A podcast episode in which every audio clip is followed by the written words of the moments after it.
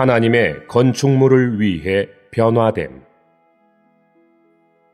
27주 1일 아침의 누림 마태복음 16장 18절 또 내가 그대에게 말합니다.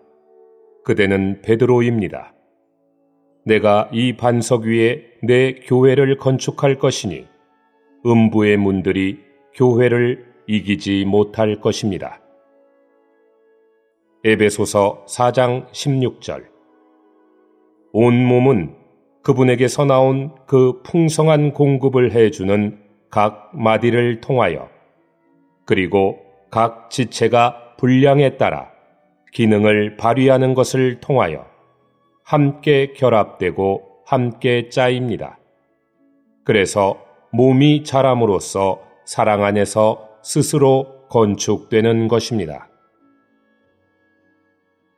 우리는 우주 안에서 하나님께서 오직 한 가지 일만을 하고 계신다는 것, 곧 그분의 영원한 처소를 건축하고 계신다는 사상으로 빛비춤 받고 이 사상으로 완전히 적셔져야 합니다.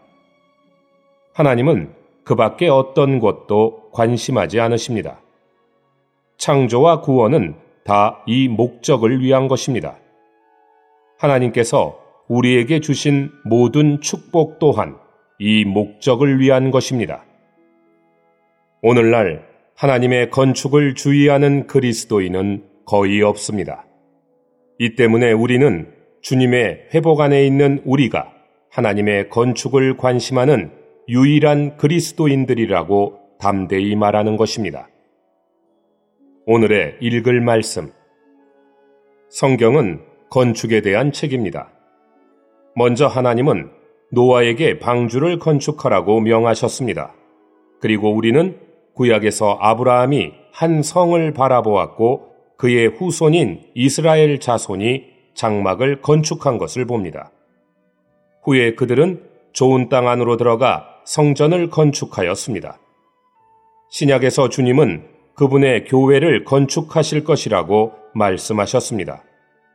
베드로는 유대인들에게 건축자들인 그들이 하나님의 건축물에 모퉁이 또리신 그리스도를 거절했다고 말하면서 그들을 책망했습니다. 또한 바울은 우리가 하나님의 집이며 하나님의 건축물이라고 말했습니다. 이어서 베드로는 그의 첫째 서신에서 그리스도는 하나님의 건축물을 위한 살아있는 돌이시고 우리는 그분과 같은 살아있는 돌들로서 영적인 집으로 건축된다고 말했습니다. 우리는 하나님의 건축이 성경 전체를 관통하는 하나의 노선이며 이러한 건축의 완결이 새 예루살렘임을 볼 수 있습니다.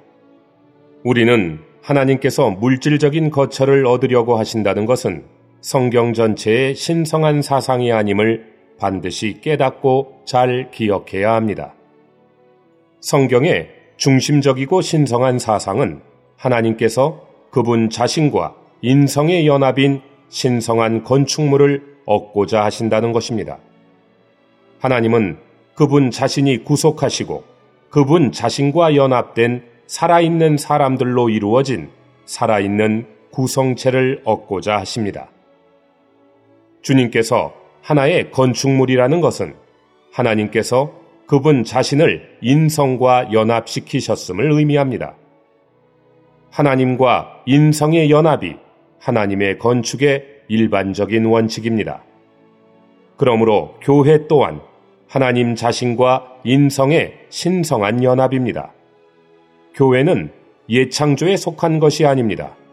교회는 신성한 재료이신 하나님 자신과 인간적인 재료인 사람으로 구성된 하나님의 건축물입니다.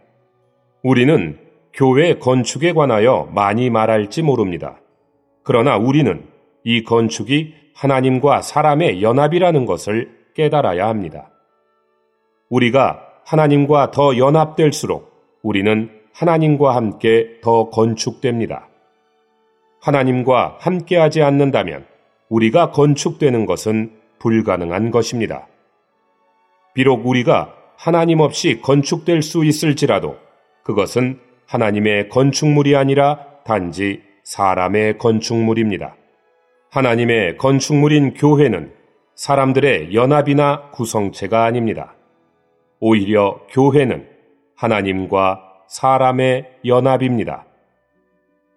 하나님께서 사람 안으로 들어오시려면 반드시 육체가 되셔야 하고 사람이 하나님 안으로 들어가려면 반드시 죽음과 부활을 거쳐야 합니다.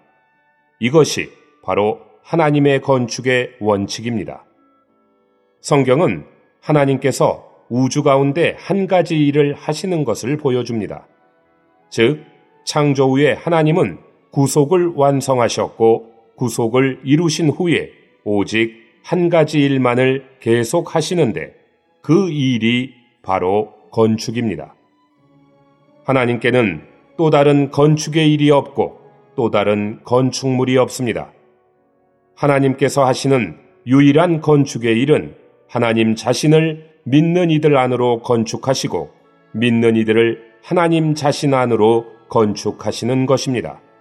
다시 말하면 하나님의 건축의 일은 하나님과 사람, 사람과 하나님을 완전히 하나로 건축하는 것입니다.